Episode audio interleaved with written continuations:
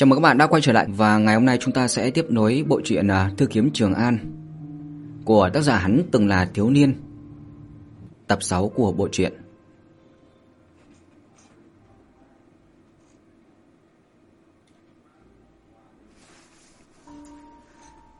Lại nói vào lúc này thì Lưu Đại Hoành cùng với Cổ Tiễn Quân thì chưa từng gặp qua cảnh tượng như vậy bao giờ. Bọn họ đã hiểu cấp độ trận chiến đấu này đã vượt qua bọn họ quá nhiều chỉ có thể từ xa xa mà nhìn được thôi. Tô Trường An một Tô Trường An một đao chém xuống thuận thế rơi trên mặt đất. Trên đầu hắn thì đổ đầy mồ hôi, không chỉ vì một đao này đã hớt khí lực của hắn, mà còn vì thứ vừa mới dũng mãnh vào trong cơ thể. Vật kia chứa khí tức làm cho hắn phải sợ hãi. Nó tự như là một con quái vật âm lãnh, lại rất là khát máu. Mà con quái vật này hiện tại lại trong cơ thể của mình, hắn có thể cảm giác được nó nhưng mà không cách nào xua đuổi được nó. Lúc này thì bên tai truyền đến tiếng gào thét đã cắt đứt suy nghĩ của Tô Trường An. Tại sao? Tại sao? Tại sao trên người ngươi lại có chân thần chi huyết? Hắc Bào Nhân đã sớm không còn phong đạm vân khinh như vừa rồi nữa. Cánh tay trái cùng với cả gần nửa người áo đen quỷ dị kia cũng bị xé nát, lộ ra một thân thể khô khéo bên trong. Gã gào thét với Tô Trường An, ở trong thanh âm đó có sự phẫn nộ, nhưng đã là phần hoảng sợ là phần nhiều. Tô Trường An nhập lại cũng không hiểu gã đang nói cái gì. Tô Trường An vừa mới tỉnh lại, cũng không hiểu là gã đang nói cái điều gì. Hắn đang rất là bất an, nhưng mà toàn thân thì lại vô lực. Hắn phải hết sức chống đỡ mới có thể khiến cho bản thân không thể bất tỉnh. Này, nhưng mà ngươi tại sao còn chưa chết hả? Tô Trường An hỏi, Hắn không hiểu tại sao mà một người đã mất đi nửa thân hình lại có thể thét to như vậy. Chết sao? Ta vừa rồi chết rồi đấy, ngươi không nhìn thấy sao hả? Mệnh tinh của ta đã bị ngươi chém rụng rồi. Hắc bào nhân kia dường như đã phát điên vậy. Gã tồn tại là bậc nào cao quý, nhưng mà không hiểu tại sao gã lại bị một tên tiểu tử này chảm chết thiên chiếu thân tính. Thần huyết của gã tổn thất một nửa, thực lực mất đi 8 phần mà gã không hiểu nhất chính là tại sao ở trong cơ thể của đứa bé này lại có chân thần chi huyết. Cho dù là cây đao kia cũng không nên có loại vật này như vậy. Nhưng mà ngươi rõ ràng còn có thể nói chuyện. Tô Trường An nhíu mày lại, nói rất là chân thành. Nếu như ngươi đã chết thì hãy nên giống như bọn họ đi. Hãy không thể gượng dậy và cũng đừng thể nói chuyện được đi. Hắn nói rất là nghiêm túc, giống như là tuyên án chút gì đó. Tô Mạt chết rồi, Cổ Ninh chết rồi, Kỳ Đạo chết rồi và Lận Như cũng chết rồi. Những người trong tiêu đội cũng đã chết hết cả rồi. Bọn họ không thể nói chuyện. Mặc dù Tô Trường An có rất nhiều lời muốn nói cùng với cả bọn họ, nhưng bọn họ cũng chẳng thể nghe thấy và càng không thể đáp lại hắn. Đó mới là chết thật sự. Nhưng mà con quái vật trước mắt này vẫn còn có thể nói chuyện. Chính vì vậy thì trong mắt của hắn, gã quái vật này còn chưa có chết. Và Tô Trường An cho rằng như vậy đấy. Vì vậy hắn lần nữa giơ đao của mình lên. Cho dù hắn toàn thân đau nhức, có như là hắn có thể tùy lúc bất tỉnh. Nhưng hắn muốn gã phải chết. Thiếu nợ thì phải trả tiền, giết người thì phải đền mạng. Đạo lý này Tô Trường An biết rõ. Nên đao của hắn bổ xuống yêu ma này không có bất cứ một sự chống cự nào. Đao của hắn đã đến đỉnh đầu của Hắc Bảo Nhân, nhưng mà lớp da mỏng khó coi kia cũng không cắt được. Trung quy Tô Trường An đã không còn khí lực nữa. Tại sao? Tại sao ta giết ngươi mà ngươi không chết? Tô Trường An hỏi như vậy đó. Thần huyết ngủ say trong cơ thể ngươi, nó còn quá yếu ớt và ngươi cũng còn quá yếu đuối. Bất quá có thể chém dụng tính mạng tinh của ta thì cũng đủ để cho ngươi kiêu ngạo rồi đó. Hắc Bảo Nhân nói, gã cố gắng kiên nhẫn giải thích. Sau đó thì gã giống như là nở ra nụ cười. Nụ cười không dễ nhận ra được. Bất quá bây giờ ta sẽ ăn ngươi rồi hấp thu thân huyết trong cơ thể của ngươi. Nói không chừng ta sẽ trở thành chân thần. Thật sự rất là cảm ơn ngươi. Nói xong tay phải còn khỏe mạnh của Hắc Bảo Nhân này mãnh liệt duỗi ra, bóp lấy cổ của Tô Trường An, nâng hắn lên từ từ. Tô Trường An muốn phản kháng nhưng mà thực sự hắn chẳng còn khí lực. "Tiểu Thúc gia, Tiểu Thúc gia." Tô Trường An. Lúc này Lô, Lưu Đại Hoành cùng với cả Cổ Tiễn Quân đồng thời kêu lên. Bọn họ muốn tiến lên hỗ trợ. Thế nhưng mà tên Hắc Bảo Nhân chỉ liếc mắt nhìn bọn họ. Một đạo trói buộc vô hình đã liền nhanh chóng vây khốn hai người bọn họ. Từ sau khi mà đám bọn hắn ngủ say, trên đời này rốt cuộc lại có một vị chân thần ra đời. Các ngươi liền là nhân chứng đi. Cho dù là chết thì các ngươi cũng cảm thấy vinh hạnh đó. Nói đến đây gã quay đầu nhìn về phía Cổ Tiễn Quân, lộ ra một nụ cười yêu nhã nhưng thực ra lại cực kỳ là khó coi, nói tiếp: "Và đương nhiên là nàng sẽ không chết. Ta đem nàng trở thành thân hậu, cùng một chỗ với ta thống trị thế giới này." Tô Trường An không hiểu Hắc Bảo Nhân đang nói cái mẹ gì. Ván cũng không cảm thấy có thần huyết thứ khó hiểu này trong người hắn. Hắn chỉ biết là Hắc Bảo Nhân này muốn ăn hắn. Ván rất ghét kia kiểu chết này. Hắn bỗng nhiên sinh ra một chút lực lượng, đều muốn vặn bung cái cánh tay của Hắc Bảo Nhân này ra khỏi yết hầu. Nhưng mà cũng chỉ phí công thôi. Một đao kia đã tiêu hao hết khí lực của hắn và cũng dùng hết lực lượng của Mạc Thính Vũ lưu lại cho hắn rồi. Không có tác dụng gì đâu. Ta cảm giác được lực lượng thân huyết trong cơ thể ngươi đã tiêu hao hết. Đã không có y nữa thì ngươi không phải đối thủ của ta, nhóc ạ. Hắc Bảo Nhân nói ra rồi nhìn Tô Trường An, trong ánh mắt chứa một loại thương cảm làm cho người ta thấy buồn nôn. Cũng bởi vì bị gã nắm chặt yết hầu, Tô Trường An hô hấp bắt đầu trở nên khó khăn, ánh mắt cũng dần dần trở nên mơ hồ. Chân thần chi huyết a. à, à, à, à. Hắc Bảo Nhân cảm thán, thèm thuồng trong ánh mắt làm diện mạo của gã vốn khó coi giờ lại càng thêm xấu xí. Gã đối mặt với cả Tô Trường An hít một hơi. Tô Trường An liền cảm thấy có một thứ gì đó trong cơ thể đã bị Hắc Bảo Nhân này hút đi vậy. Tô Trường An có thể biết rõ rằng mỗi một giây mình càng suy yếu, nhưng hắn cũng cố hết sức bảo trì bản thân thanh tỉnh Hắn dùng khí lực toàn thân mở mắt ra, đập vào mắt hắn chỉ là một mảnh tinh không. Cho đến lúc này thì Tô Trường An mới phát hiện ra rằng tinh không tối nay chẳng biết lúc nào lại sáng lạ như thế. Ngôi sao trên bầu trời đêm lập lòe, một viên rồi lại một viên. Hắn không biết tên nhưng lại cảm thấy cực kỳ là xinh đẹp. Chết dưới mảnh tinh không này, không quá hối tiếc. Tô Trường An thầm nghĩ như vậy. Bỗng nhiên hắn nhìn thấy một ngôi sao rất là khác. Nó hiện ra ánh sáng màu đỏ, như là hòa diễm trong bầu trời đêm vậy. Và ngọn lửa kia càng lúc càng lớn. Đồng tử của Tô Trường An cũng theo đó càng ngày càng to lên. Anh một tiếng, một tiếng thanh minh truyền đến tai của hắn như là có tiếng chim kêu. Và Tô Trường An cảm thấy giống như là đã nghe ở đâu đó rồi, nhưng mà không nhớ ra. Rồi bỗng nhiên sự suy yếu ở trên mặt hắn phát ra ánh sáng nào đó, như là người chết hồi quang phản chiếu. Hắn cố hết sức mà cúi đầu xuống, bởi vì Hắc Bào Nhân nắm cổ nên động tác này thiếu chút nữa đã đem xương cốt của hắn vỡ vụn. Hắn nhìn Hắc Bào Nhân này, Hắc Bào Nhân đang mở rộng miệng như là hấp thu đồ vật gì đó từ trên người của hắn. Tô Trường An nhìn gã, vô cùng nghiêm túc mà nói ra: "Thật là xin lỗi. Chỉ sợ là hôm nay ngươi giết không được ta thôi." Có lẽ thì bị tinh thần chắc chắn của Tô Trường An hù dọa, nên Hắc Bảo Nhân ngẩn người. Gã cảm thấy Tô Trường An điên thật rồi. Gã vừa muốn mở miệng nói gì đó, nhưng mà lại bị một giọng nói cắt ngang. Và thanh âm kia hỏi một câu: "Ngươi muốn chết sao?" Sau đó Hắc Bảo Nhân thấy hoa cả mắt.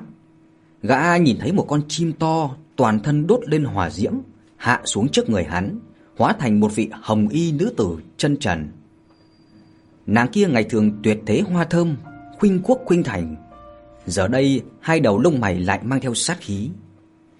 Chân trần của nàng đi đến trước người của Hắc Bảo Nhân, Lục Lạc đeo chân chân rung động kêu leng ca leng keng. Ngươi muốn chết sao? Nàng hỏi lại lần nữa. Mày nhíu càng sâu. Hắc Bảo Nhân dường như là bị biến số trước mắt làm cho giật cả mình, nhất thời không trả lời. Sát khí trên mặt Hồng Y nữ tử biến thành sát ý thật sự. Âm thanh lại lớn hơn vài phần. Nàng lại hỏi một lần nữa. Thiên Chiếu, ngươi là kiệu thần của kỷ nguyên trước kéo dài hơi tàn. Nói cho ta biết, ngươi muốn chết thật sao? Hắc Bảo Nhân bị dọa thật sự. Hồng Y nữ tử không rõ lai lịch kia, một câu nói ra nguồn gốc của gã. Gã cho rằng tin tức về gã trên thế gian này đã sớm bị thời gian xóa sạch rồi. Sát khí trên mặt của Hồng Y nữ tử biến thành sát ý, âm thanh lại lớn hơn vài phần.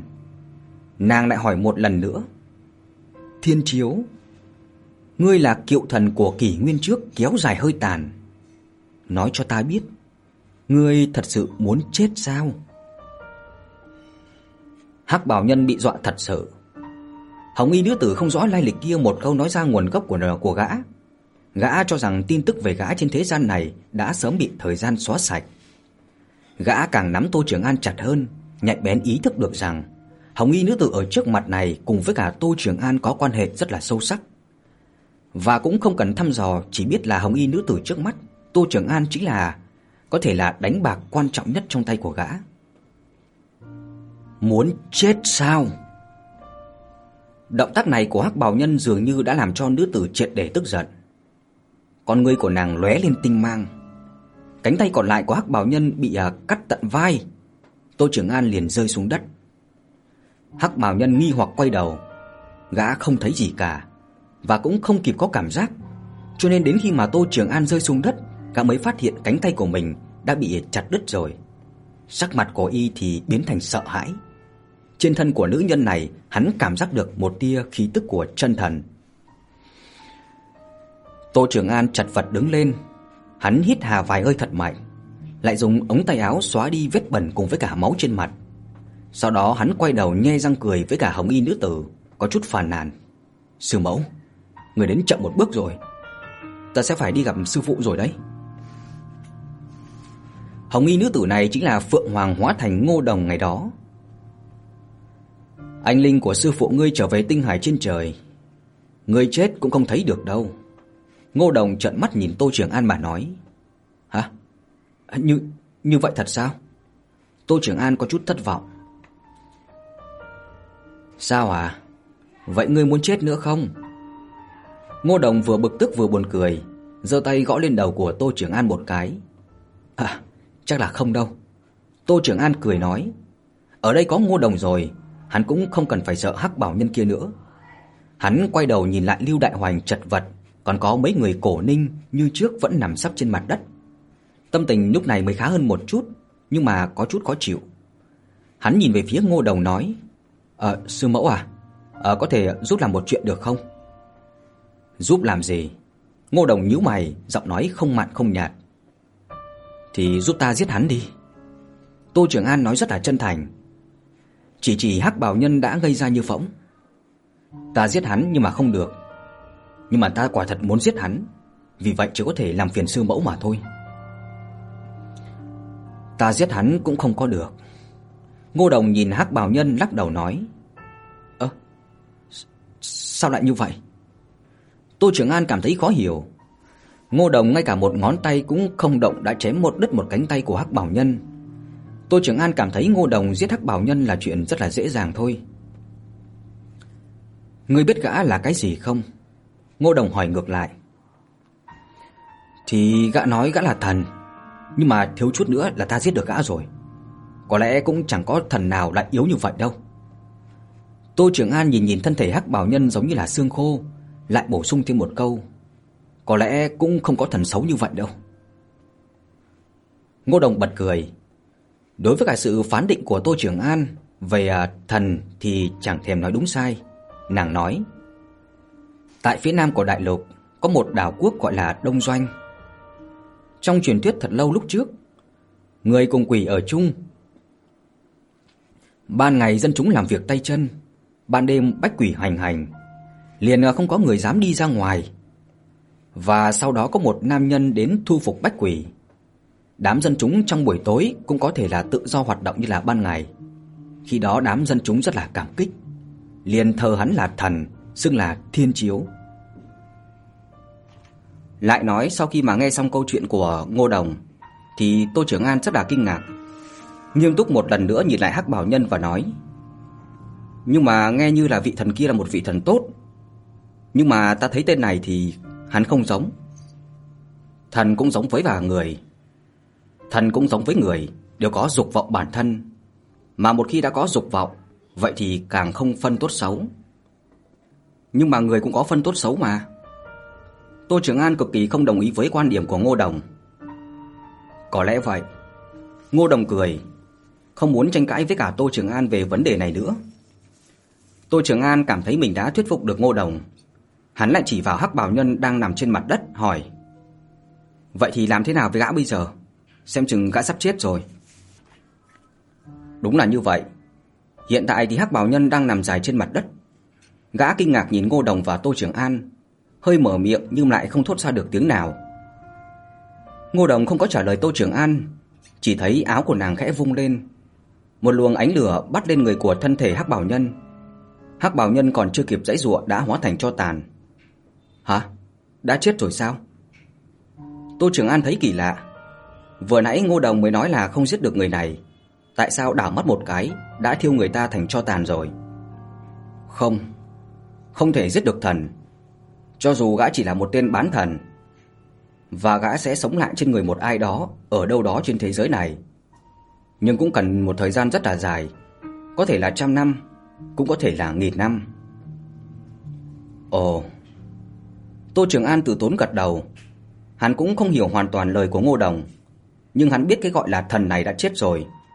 Chí ít là chết trong vòng 100 năm nay, như vậy là đủ rồi. Tô Trường An cũng không cảm thấy mình có thể sống đến ngàn năm được.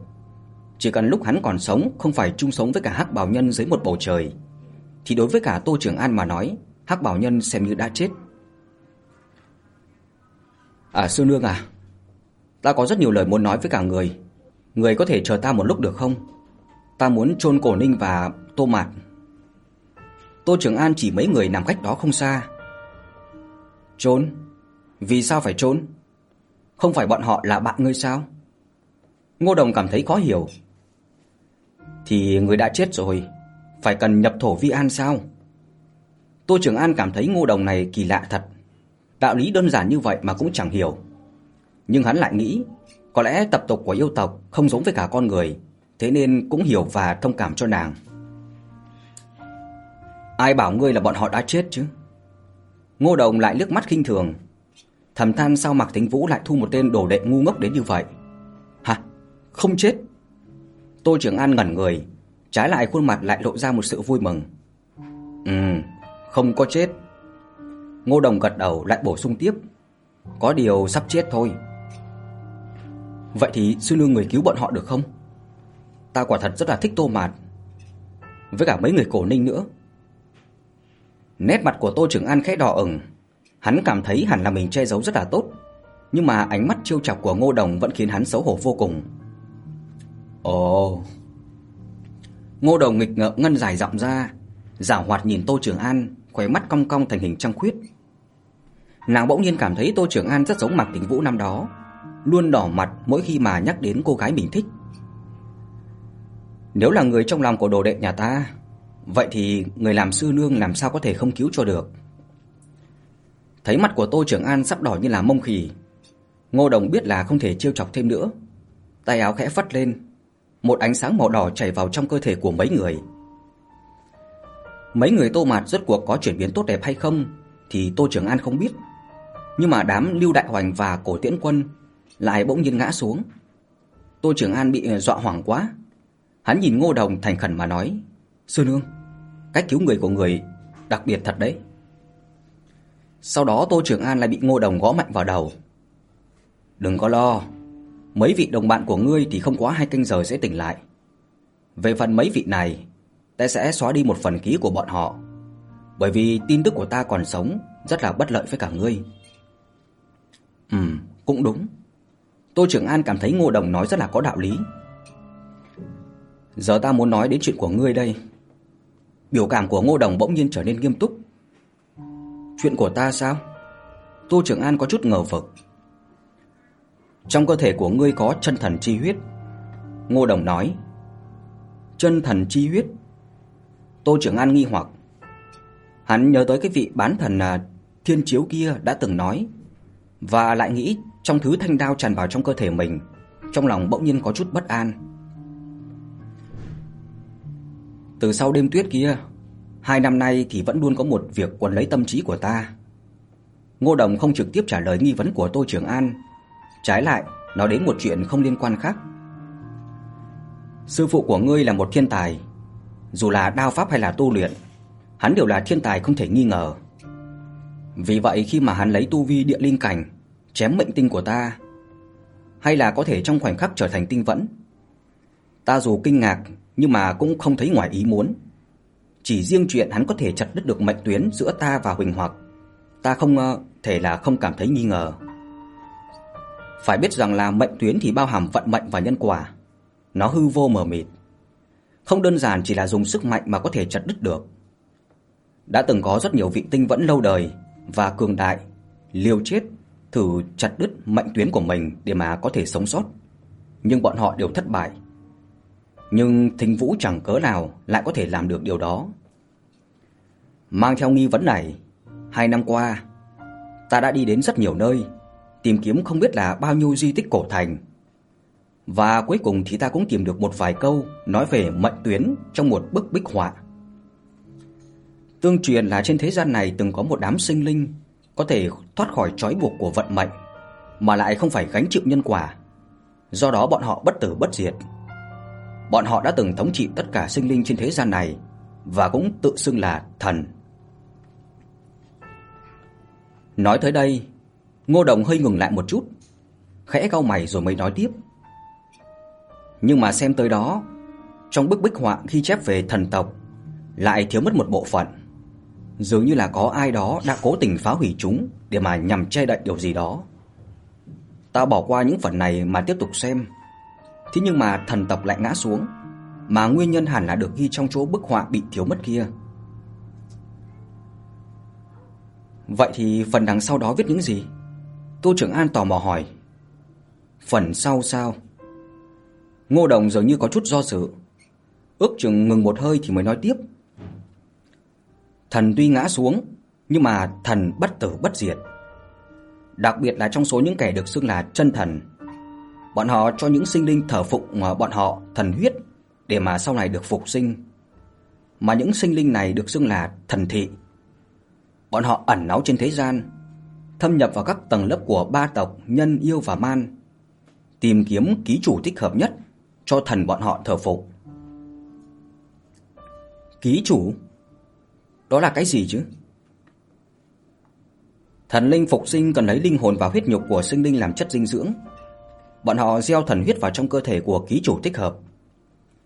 Thần huyết sẽ ẩn nấp trong đó và từng bước từng bước cắn nuốt linh hồn ký chủ, đồng hóa với cả thân xác của ký chủ. Đợi đến khi mà ký chủ chết thì thần sẽ phục sinh trong cơ thể của ký chủ. Ngô Đồng chậm rãi nói, Tô Trường An nghe xong mà nổi hết cả da gà. Tưởng tượng trong cơ thể của mình có một vị thần cắn nuốt máu thịt của mình, hắn liền cảm thấy tê cả da đầu. Mà ký chủ của thần huyết thì cần những sinh linh có thiên phú cực tốt, hơn nữa tu vi phải tương đối là thấp. Thiên phú tốt thì à, đồng nghĩa với việc là việc ký chủ có thể cung cấp chất dinh dưỡng cho thần càng tốt hơn, mà tu vi thấp thì sức chống cự với cả thần huyết càng yếu. Mạc Thịnh Vũ năm đó hẳn là một à, ký chủ phù hợp tất cả những thứ đó. Ngô Đồng cố gắng kìm nén cảm xúc của mình, nhưng mà nói tới đây, Tô Trường An cũng có cảm giác được sự tức giận rõ ràng trong ánh mắt của vị sư nương nhà mình. Thảo nào mà lúc ta gặp sư phụ ờ, người đã ngã trong đống tuyết, bộ dáng thì rất là chật vật. Có lẽ là đã giao thủ với cả bọn thần thị đó rồi. Tô Trường An nhớ lại nhặt được Mạc Thính Vũ trong đống tuyết, nói ra từng chi tiết cho Ngô Đồng. Nói thì là vậy, Bọn họ đánh bại Thính Vũ, muốn gieo thần huyết vào người của hắn. Nhưng đám thần thị lại coi thường thực lực của Thính Vũ. Tuy hắn mới chỉ là địa linh cảnh, nhưng cảnh giới giới tinh vẫn thì hiếm có ai là địch thủ của hắn nổi. Cho nên đã liền đem thần huyết gieo trên cây đa của Thính Vũ mang theo hàng năm, để mà thần tìm được cơ hội xâm nhập vào cơ thể của Thính Vũ. Nhưng mà không ngờ là không qua mấy ngày, Thính Vũ vì muốn cứu ta mà đã ngã xuống ở Bắc Địa. Giọng nói của Ngô Đồng càng lúc càng trầm lắng, cho dù đã qua bao lâu thì cái chết của Mạc Thính Vũ vẫn khiến cho nàng không cách nào nguôi ngoai. Có lẽ trước khi chết, Thính Vũ đã có chút cảnh giác, đã hạ cấm chế trên đao, khiến cho ngươi không thể rút ra thanh đao này. Nhưng mà không ngờ rằng ngươi lại rút đao ra được và thần huyết nhập thể. Mà ta tra ra đến bước này, vốn là muốn tìm ngươi mang thanh đao này đi, lại không ngờ là vẫn muộn một bước. Ngô Đồng nói xong không khỏi thở dài một tiếng. À, nhưng mà không có cách nào mà lấy được thần huyết kia ra khỏi cơ thể của ta sao? Chớp mắt thì Tô Trường An nhìn Ngô Đồng, nghiêm túc mà hỏi, không nhìn ra bất cứ một cảm xúc nào khác trên khuôn mặt của hắn. Theo ta được biết thì thần huyết nhập thể sẽ cùng với cả ký chủ hợp thành một thể. Muốn lấy thần huyết ra, chỉ có cách là giết chết ký chủ. Chỉ ít thì bây giờ ta không biết rốt cuộc là có cách nào khác có thể lấy thần huyết ra hay không. Ngô Đồng lắc đầu nói, dáng vẻ của Tô Trường An rơi vào mắt Tô Đồng, nàng cảm thấy thật là khó chịu. Hắn nghiêm túc hỏi như vậy, khiến cho nàng không có dũng khí mà nói dối an ủi hắn. Vậy sao? Nguy hiểm quá nhỉ. Tô Trường An cúi đầu dường như đang suy nghĩ đến vấn đề vô cùng quan trọng. Một lúc lâu sau, hắn mới ngẩng đầu lên mà hỏi: "Vậy cái vị thần đó sau khi mà dùng cơ thể của ta sống lại thì sẽ như thế nào chứ?" Đó, đó chính là điều mà ta lo lắng nhất đây. Ngô Đồng không chút do dự, Nàng đang nghĩ làm thế nào mà uyển chuyển nói với cả Tô Trường An mới khiến hắn cảm thấy dễ chịu một chút. Nhưng rốt cuộc thì vẫn không nghĩ ra một cách nào biểu đạt được. Vì thế đành nói: Dù không biết nguyên nhân, trên bức bích họa cuối cùng có nói: Thần phục sinh xong thì sẽ báo thù toàn bộ sinh linh trên thế giới này. Báo thù sao? Tô Trường An nhíu mày lại. Hắn không thích từ ngữ này cho lắm. Ở trong tiểu thuyết thì những người báo thù ấy sau này cũng sẽ chẳng có một kết cục tốt lành gì. Nếu đã vất vả giết chết một người mới mới có thể sống lại, vì sao không sống cho tốt mà lại muốn đi báo thù làm cái gì? Tô Trường An không hiểu, do đó hắn lại hỏi: "Thần rất mạnh sao? Y chỉ có một người làm sao có thể mà báo thù toàn bộ sinh linh được?" Thần không chỉ có một, nhưng chắc hẳn số lượng cũng không nhiều đâu. Tiếng riêng bán thần và thứ thần thôi thì cũng không quá trăm người.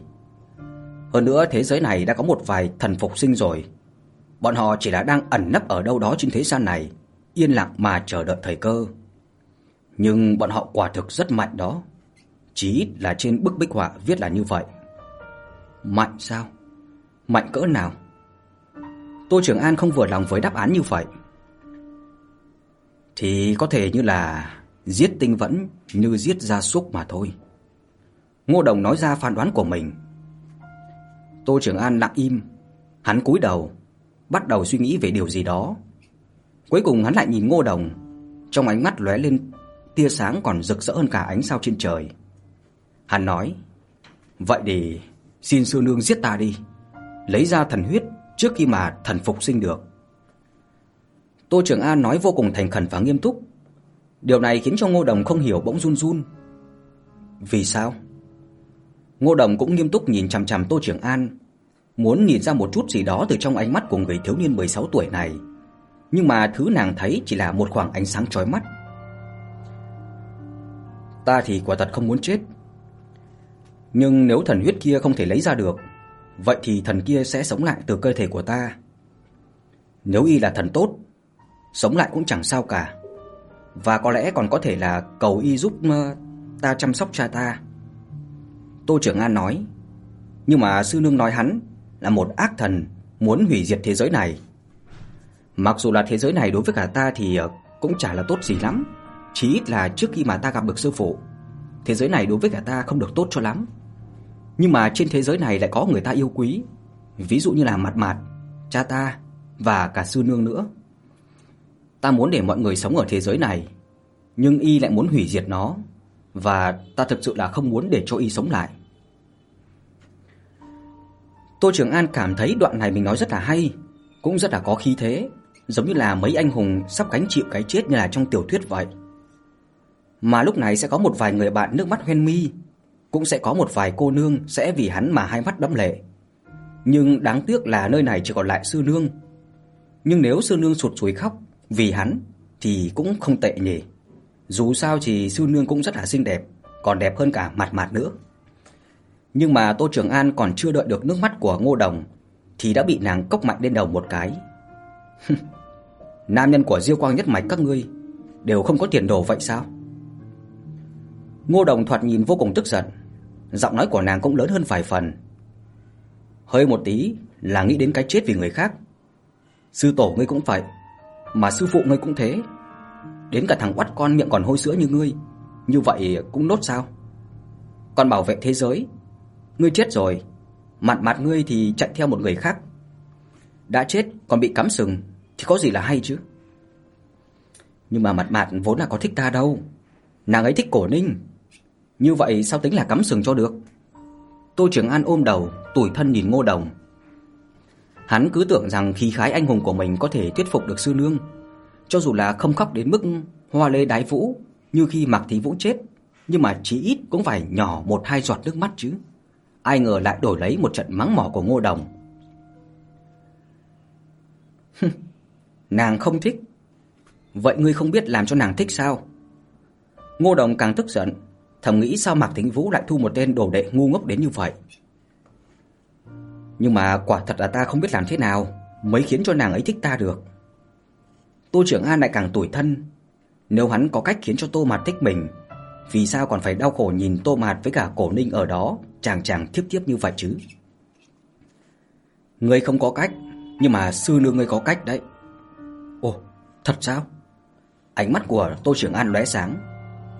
Sư nương của ngươi lừa ngươi chắc. Nhưng mà ta sắp chết rồi. Nếu mặt mặt thích ta, ta lại sắp chết như vậy. Muội ấy nhất định sẽ rất là đau lòng. Nét mặt của Tô Trường An lại trở nên u ám. Ngô Đồng tức giận lại cốc một cái lên đầu Tô Trường An nói: "Thế nên, ngươi phải nghĩ cách sống tiếp, bằng không thì nữ nhân của ngươi sẽ bị người khác cướp đi mất đó." Ta muốn sống, nhưng mà đến ngay cả sư nương đây cũng chẳng có cách nào. Ta còn có thể làm được gì chứ? Hiện giờ ta không có cách, nhưng mà không có nghĩa là sau này cũng sẽ không có cách. Đưa tay ngươi ra đây, ta xem tình hình trong cơ thể ngươi xem như thế nào đã. Ngô Đồng ra vẻ hung ác, nhưng mà Tô Trường An biết thực ra nàng rất là quan tâm mình, liền vươn một bàn tay ra. Ngô Đồng cũng vươn tay đặt lên mạch môn của Tô Trường An, sau đó nhắm hai mắt lại thông qua thần thức mà tra xét tình hình trong cơ thể Tô Trường An. Một lúc lâu sau, nàng thu tay lại, mở hai mắt mà nói: "Tình hình cũng không tệ như là trong tưởng tượng. Vừa rồi tên bán thần kia muốn cắn nuốt chân thần huyết trong cơ thể ngươi. Vì tự bảo vệ mình mà chân thần chi huyết hao tổn không ít năng lượng. Hiện giờ nó rất là suy yếu. Hơn nữa trong cơ thể ngươi còn có đao ý linh tinh của sư phụ ngươi lưu lại. Nó cũng có thể trợ giúp cho ngươi ngăn cản sự ăn mòn của thần huyết." Đao ý linh tinh sư phụ lưu lại sao? Là như thế nào? Là tu luyện chi đao chia làm tụ linh, kiểu tinh, phồn thần, thái nhất, địa linh, thiên thính, hồn thủ, vấn đạo và tinh vẫn, tất cả có kiểu cảnh. Mà đệ nhất cảnh tụ linh kết thành à, linh tinh trong cơ thể. Linh tinh của người bình thường tu luyện ra là một tờ giấy trắng. Muốn có được thuộc tính của mình thì cần cần căn cứ vào tu luyện chi đạo của con người mà thêm vào. Còn tinh vẫn vì truyền thừa, thông thường sẽ đem những lý giải của mình về đạo hóa thành linh tinh mà lưu lại trên người hậu bối. Phương pháp truyền thừa này gọi là tinh thừa chi thuật. Một vị tinh vẫn cả đời cũng chỉ có thể hoàn thành một lần. Viên linh tinh trong cơ thể ngươi tràn vào đao ý, chắc hẳn là của Mạc Thính Vũ muốn lưu lại cho ngươi. Nó đã bám vào chuôi đao, đợi đến khi mà ngươi rút đao ra thì cũng là vừa lúc kích hoạt truyền thừa. Nó vừa là truyền thừa của sư phụ tặng cho ngươi và cũng sợ khi mà ngươi rút đao ra sẽ bị thần huyết thôn phệ nên lưu lại một tầng bảo hộ ý mà. Nhưng mà ngươi cũng đừng quá vui mừng, bởi vì cái loại chống đỡ này chỉ là tạm thời mà thôi, chỉ có thể trì hoãn thời gian ngươi bị thôn phệ chung quy chỉ là phần ngọn, không trị hết phần gốc. Có điều cũng để ta có nhiều thời gian hơn tìm kiếm những phương pháp khác giúp ngươi đối phó với cả thần huyết. Tô Trường An nghe ra được ý muốn đi xa của Ngô Đồng, trong lòng luyến tiếc, vội vã nói: "Sư nương, hay là để ta đi cùng người đi. Dù rằng ta không có bản lĩnh gì, nhưng mà ít nhiều gì cũng giúp người được chút việc vặt." Thôi, nơi ta muốn đi rất là nguy hiểm. Ngươi đi theo không chỉ là không giúp được gì, mà còn tăng thêm phiền phức cho ta. Nếu ngươi muốn giúp ta thì cố gắng tu luyện cho thật tốt đi. Đừng để đến lúc mà ta tìm thấy biện pháp loại trừ thần huyết của trên người ngươi thì ngươi đã bị hại bởi thần huyết vớ vẩn kia rồi." Ngô Đồng nói. Tô Trường An nghĩ một lúc, cảm thấy Ngô Đồng nói rất là có đạo lý, liền gật đầu, cực kỳ nghiêm túc mà nói: "Sư nương yên tâm đi, ta nhất định không thua nó đâu." Ngô Đồng nghe vậy thì cuối cùng cũng nhoẻn miệng cười, đẹp đến rung động lòng người. Sau đó nàng vươn tay, nhẹ nhàng đặt lên đỉnh đầu Tô Trường An. Tô Trường An cảm thấy có một luồng nhiệt lưu từ đỉnh đầu tràn vào trong đan điền của mình, toàn thân trở nên vô cùng thoải mái. Sư nương, đây là Tô Trường An nghi hoặc nhìn Ngô Đồng. Đây là tinh thừa chi thuật của ta. Ngươi là đồ đệ của ta. Chân hỏa linh tinh của ta đương nhiên phải truyền cho ngươi rồi. Lát nữa ta tặng ngươi một ít pháp môn tu luyện. Thân thể của ngươi có tinh thừa chi thuật của hai vị tinh vẫn là ta và sư phụ ngươi. Không nói tụ linh cảnh, đến cả kiểu tinh cảnh thông thường cũng không phải đối thủ của ngươi đâu. Nhưng mà những thứ này dẫu sao cũng chỉ là ngoại vật, ngươi không thể lười biếng, chỉ có linh tinh do bản thân tự tu luyện ra mới có thể chống lại được thần huyết trong cơ thể ngươi được mà thôi. Tô Trường An cũng không hiểu rõ tinh thừa chi thuật là gì, nhưng nghĩ tới thứ pháp thuật này, mỗi tinh vẫn cũng chỉ có thể sử dụng một lần, hẳn là vô cùng quý hiếm.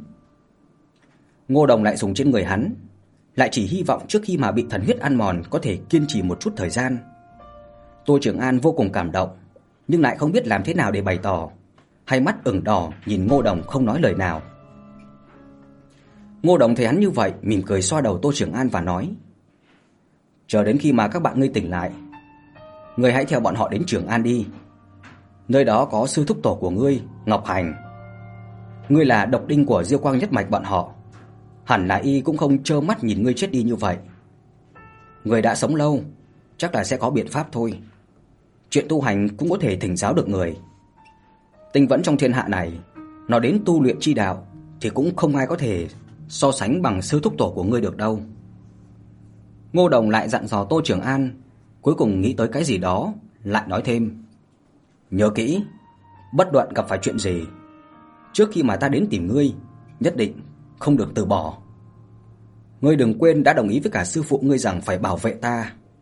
Nếu ngươi chết, sư nương ta thành quỷ cũng không tha cho ngươi đâu." Ngô Đồng nói xong còn làm bộ mặt quỷ với cả Tô Trường An nữa. Tô Trường An chưa bao giờ nghĩ đến sư nương còn có một bộ mặt như vậy, bỗng chốc sững người ra, không biết đáp lại thế nào.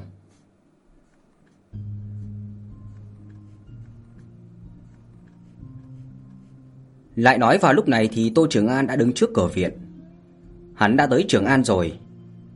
Hai năm trước Mạc Tĩnh Vũ xuất phát từ nơi này, hai năm sau Tô Trường An lại tới nơi đây. Hai người bọn họ, một người là thiên tài mang trên người truyền kỳ của nhân tộc, một người là tiểu tử không có danh tiếng gì ở nông thôn. Nhưng mà đám thám tử ở trong thành Trường An lại bắt đầu sục sôi giống như hai năm trước. Tô Trường An đã đến thành Trường An. Tin tức này đã được truyền đến tay một vài người trong thành Trường An. Hai năm trước Mạc Thành Vũ là địa linh cảnh, sau đó hắn dựa vào cảnh giới như vậy mà chiếm thành nữ Ngô Đồng thành danh đã lâu trong yêu tộc. Đây là một vấn đề khốn nhiễu những người khác thật là lâu. Rốt cuộc thì Mạc Thành Vũ đã dựa vào cái gì?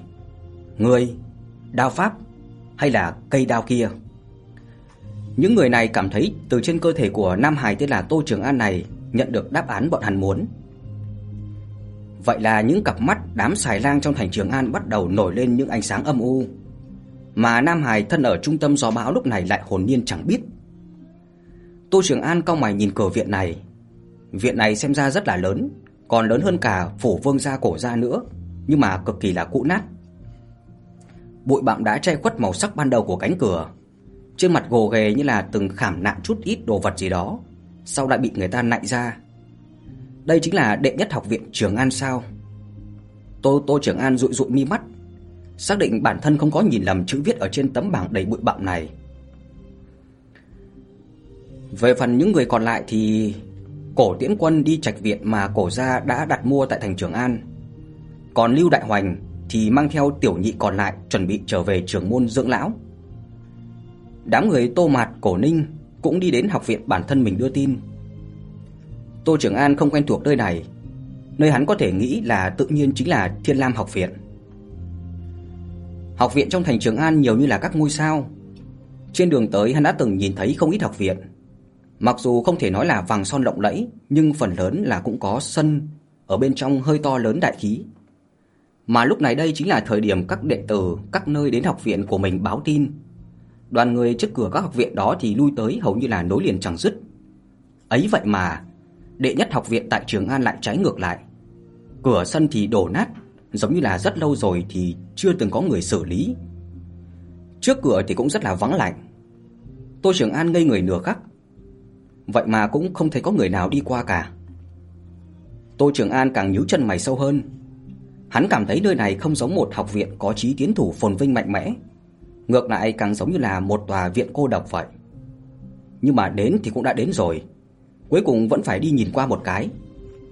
Tô Trường An nghĩ như vậy.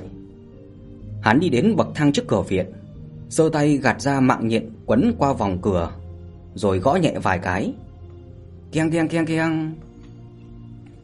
Ba âm thanh trầm muộn vang lên giống như là sóng gợn lay động trên mặt hồ, vang vọng thật lâu trên đường cái trống trải. Bên trong cửa viện không có truyền ra bất cứ một lời trả lời nào. Tô Trường An cảm thấy một cỗ ớn lạnh không tên khiến cho cả người nổi da gà. "Ngươi là Tô Trường An sao?" Một giọng nói trong trẻo vang lên từ phía sau Tô Trường An. Tô Trường An liền quay đầu lại. Hắn nhìn thấy khoảng 3 đến 5 thiếu niên, tuổi tác thì sắp xỉ hắn, vây quanh một thiếu nữ. Khuôn mặt của thiếu nữ thì xinh đẹp tuyệt trần, mặc một thân sa y màu trắng, trên đầu có một mái tóc dài đen nhánh. Nàng nhìn Tô Trường An, hiển nhiên là giọng nói trong trẻo vừa rồi chính là phát ra từ nàng. Đúng vậy, chính là ta. Tô Trường An trả lời theo bản năng. Thiếu nữ này nhìn rất là xinh đẹp, so với cả Tô Mạt còn đẹp hơn, tương xứng với cả Cổ Tiễn Quân, khiến cho hắn không tự chủ được mà nhìn thêm lần nữa. Sau đó tiện thể liếc nhìn đánh giá mấy vị thiếu niên, trên người đều ăn mặc vải lụa gấm vóc, có lẽ chính là con cái đại hộ ở trong thành Trường An này. Thiếu nữ kia thì đánh giá Tô Trường An từ trên xuống dưới một hồi, nói thêm: "Ngươi chính là Tô Trường An, được Ngọc Hành gia gia không điểm vào Thiên Lam viện sao? Nhưng mà nhìn qua thì ngươi rất yếu thì phải." "À à ờ, bởi vì ta vẫn còn chưa tụ linh." Tô Trường An nói, hắn không hề cảm thấy thiếu nữ nói sai cái gì, quả thực hắn rất yếu. Các thiếu niên xung quanh thiếu nữ đều phát ra tiếng cười khẽ, ánh mắt thì khinh bỉ nhìn về phía Tô Trường An. Tô Trường An nhíu mày lại, hắn không cảm thấy chuyện này có gì buồn cười. Hắn hỏi: "Sao? Có chuyện gì sao?" "À thì ngươi quá yếu, không xứng vào Thiên Lam học viện thôi." Thiếu nữ nói, nàng cũng không thích những thiếu niên này mang theo khiêu khích và tiếng cười giễu cợt. Nhưng mà đồng thời, nàng cũng không thừa nhận người như là Tô Trường An có tư cách được vào Thiên Lam viện. Tại sao chứ? Tô Trường An hỏi, giọng điệu quán rất là nghiêm túc, giống như là đang thành tâm thỉnh giáo chuyện gì đó. Tại sao? Tại sao là tại sao? Không đợi thiếu nữ trả lời, một vị thiếu niên mày rậm, mặc gấm vóc bên cạnh thì gạt mọi người ra đi lên trước. Ngươi chẳng lẽ không hiểu tiếng người sao? Vì ngươi quá yếu thế thôi. Vì vậy không xứng. Nói xong gã còn dùng ánh mắt liếc nhìn về phía thiếu nữ ở phía sau, dường như là rất muốn hấp dẫn sự chú ý của thiếu nữ kia. Chính là bởi vì yếu thì mới cần phải tu hành. Điều đó không phải sao? Tô Trường An cảm thấy rất là khó hiểu. Hắn cảm thấy đạo lý của mình không sai, vì vậy, hắn nhìn về phía thiếu niên, muốn từ trong miệng thiếu niên này lấy được lý do đủ để choán tin phục. À, cái này có thể là Tô Trường An trả lời quá mức là đơn giản, thẳng thắn, khiến cho thiếu niên mày rậm kia nhất thời nghẹn lời, khuôn mặt đỏ lên, ấp úng hồi lâu mà vẫn không nói ra một câu.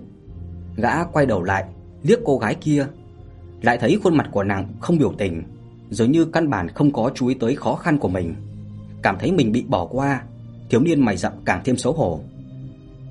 Tu hành có thể đi đến rất nhiều nơi. Thành Trường An này cũng vô số học viện. Vậy tại sao nhất định phải tới Thiên Lam viện này chứ? Thiếu nữ mở miệng nói. Ánh mắt của nàng từ đầu đến cuối cũng không liếc nhìn thiếu niên mày rậm kia mà vẫn nhìn thẳng vào Tô Trường An. Nàng định tìm ra Tô Trường An có chỗ nào mà không giống người thường. Nhưng mà thiếu niên trước mắt này gầy yếu, cảnh giới thấp, thậm chí nghe hắn nói chuyện còn có chút đần độn. Nàng thật sự là cũng không nghĩ ra được là thiếu niên này dựa vào cái gì mà có thể được Ngọc Hành đại nhân coi trọng. Ta thì cũng không phải đặc biệt muốn đến Trường An đâu, nhưng mà cha của ta muốn để ta tới Trường An, cho rằng có thể trở nên nổi bật. Mà Ngọc Hành sư thúc tổ lại bảo ta tới đây. Ở Trường An thì ta không có chỗ nào để đi, nên liền tới nơi này thôi. Tô Trường An nói rất là bình tĩnh thành thật, giống như đang kể một câu chuyện nhỏ trong nhà mà thôi. Nhưng mà thiếu nữ lại bị lời nói này làm cho tức giận đến cắn răng. Hoàng đệ nàng thiên tư thông minh, phụ hoàng trăm phương ngàn kế đều muốn đưa hắn vào trong Thiên Lam viện để mà bái Ngọc Hành làm sư phụ, nhưng mà vẫn bị Ngọc Hành từ chối. Mà cái thiếu niên trước mặt này thì ngược lại. Nói được đến Thiên Lam viện học giống như là một chuyện rất là ủy khuất vậy.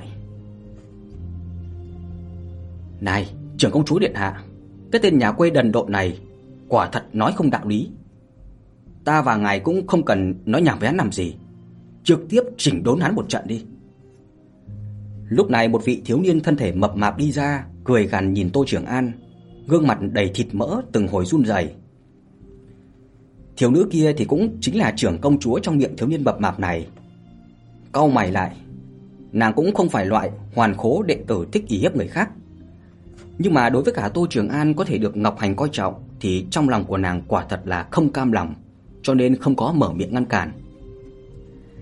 Cái tên thiếu niên mỡ mập mạp này thấy trưởng công chúa không nói lời nào thì trong lòng tưởng rằng đã đạt được sự đồng ý của trưởng công chúa, nên gã rất là đắc ý, hướng về phía thiếu niên mày rậm bĩu môi, sau đó nghênh ngang đi tới trước mặt của Tô Trường An.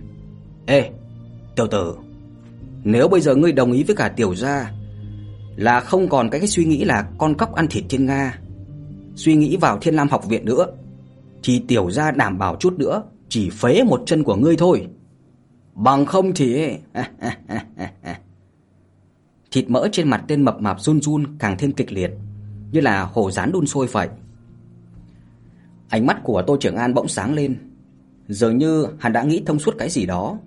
Hắn ngẩng đầu, nét mặt chăm chú nhìn tên mập mạp nói: "Như vậy là các ngươi không muốn ta vào Thiên Lam học viện sao?" Mọi người ngẩn người, rồi chợt bộc phát ra từng trận cười. Ngay cả vị trưởng công chúa điện hạ kia cũng không nhịn được mà che miệng cười khẽ hai tiếng. Thì ra ngươi là một kẻ đần độn. Lúc này mới hiểu được đấy. Mập mạp kia chỉ vào Tô Trường An nói, "Kẻ đần, ngươi nghe kỹ ta nói đây. Chúng ta không phải là không muốn cho ngươi vào Thiên Lam học viện, mà là chúng ta không cho phép ngươi vào Thiên Lam học viện. Hiểu chưa?" Lý do? Lý do là gì chứ? Tô Trường An gãi gãi sau đầu, giống như là rất khó xử vậy. Cho dù là ta không tiến vào Thiên Lam học viện thì các ngươi đây cũng không vào được đâu. Tô Trường An nói rất là thành khẩn, giống như thật lòng vì mọi người cảm thấy tức hận. Tiếng cười đùa biến mất, sắc mặt của bọn họ trở nên khó coi, giống như là bị Tô Trường An chọc trúng điểm đau đớn.